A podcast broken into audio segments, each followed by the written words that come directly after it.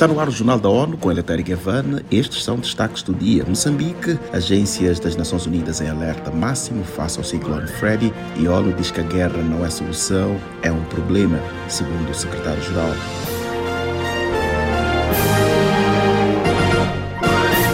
As vésperas da guerra na Ucrânia completaram um ano. A Assembleia Geral das Nações Unidas se reuniu para votar uma resolução destacando a necessidade de uma saída negociada para garantir a paz na região. O texto reitera o pedido para que a Rússia deixe o território ucraniano, retirando todas as forças militares do país. Na abertura da sessão, que termina esta quinta-feira, o secretário-geral das Nações Unidas, António Guterres, falou sobre impactos do conflito. The war is also fanning regional instability and fueling global tensions and divisions. Ele destacou que a guerra alimenta a instabilidade regional e as tensões e divisões no mundo, ao mesmo tempo em que desvia atenção e recursos de outras crises e pressiona questões globais.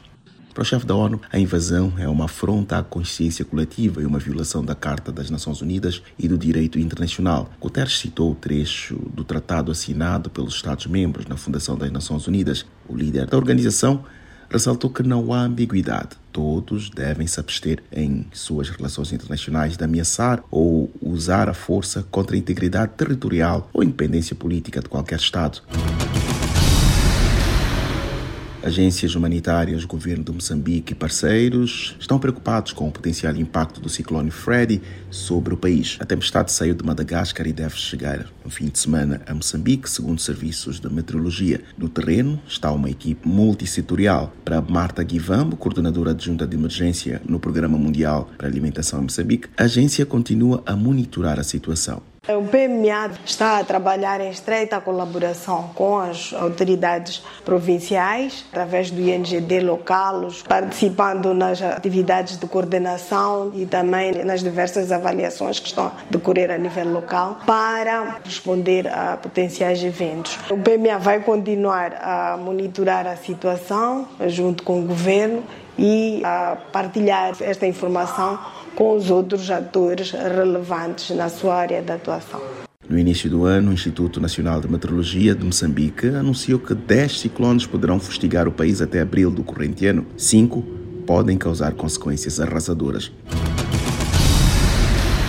Grande parte da Argentina e dos países vizinhos enfrenta uma seca desde 2019. Segundo a Organização Meteorológica Mundial, OMM, nos últimos quatro meses de 2022, a região recebeu menos da metade da quantidade média de chuvas. Acompanhe os detalhes com Ana Paula Loureiro.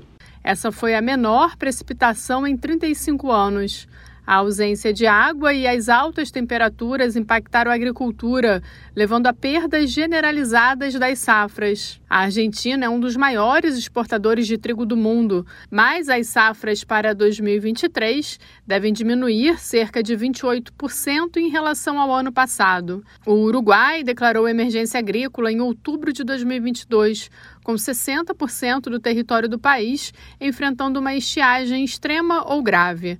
A região também atravessa intensas ondas de calor, com as mudanças climáticas aumentando em frequência, intensidade e duração. Da ONU News em Nova York, Ana Paula Loureiro. Incêndios arrasadores atingiram a região central do país e o vizinho Chile derreteram geleiras andinas, prejudicaram a qualidade do ar e levaram nuvens de fumaça pelo Pacífico.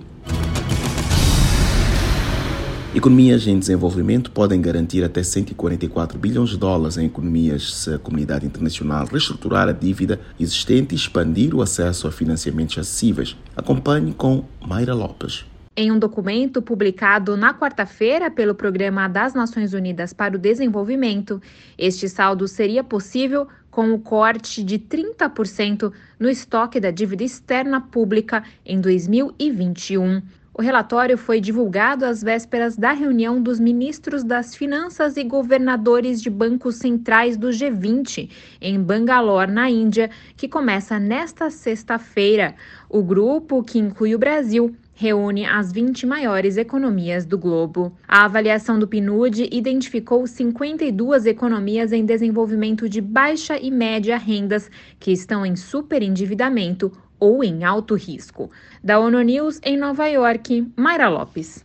O PNUD afirmou que diretrizes para transformar o sistema financeiro global já são discutidos no grupo dos 20 países mais ricos do mundo.